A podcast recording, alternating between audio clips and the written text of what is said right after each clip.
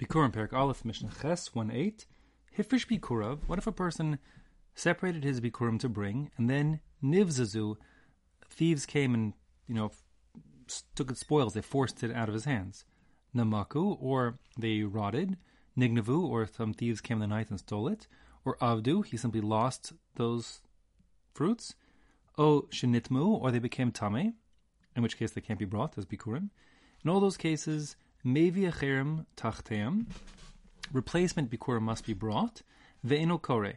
But when he brings those replacement bikurim, he may not do the recitation. The reason is because one is when one says the recitation, he says, Hevetias reishis priha adama. I brought the first of the fruits of my land. And since he can't say they're the first of his fruits, they're the second now, so he can't do the recitation.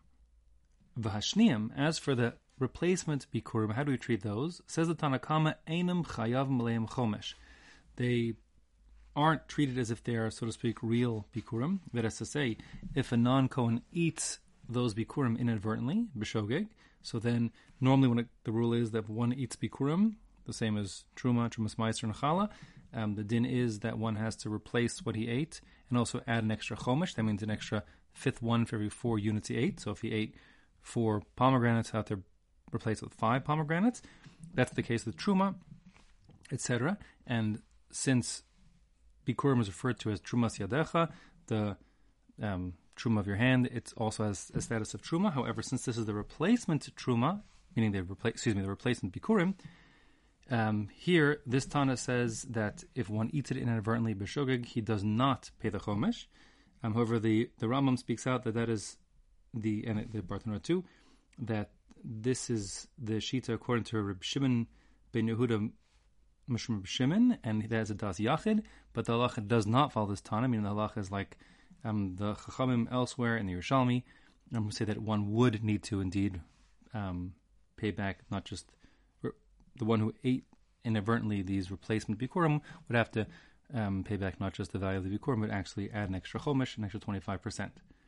Nitmu ba'azara, if they became tame once they reached the azara, but prior to having been given to and waved by the Kohen or put in front of the Mizbeach by the Kohen. And the truth is, it's not the azara, the temple courtyard, is a uh, lavdafka. It's not truth is it could be even as long as one brought his bikurim into or upon the Har Habayis, the Temple Mount. At that point, he's fulfilled his mitzvah of bringing bikurim, um, and that and that point he no longer is obligated. Um, he's on his mitzvah. He's on the mitzvah bringing bikurim, and that being the case, he has to bring replacements. And since they became tamei, they certainly cannot be um, used in the offering service and, and waved, and therefore the din simply is no fets, They no kore. They'll be dumped out. You'll pour out those tefillin, excuse me, those bikurim, these bikurim from the uh, their container, um, and they won't be waved, and they will not. Um, there's no recitation to be made since one isn't doing the full procedure with the bikurim. Um, the Kohen, however, will get the basket in which the Bikurim are brought. That's a separate din all to itself. Um, but the Bikurim themselves essentially are poured out, and no one gets them because they're tummy.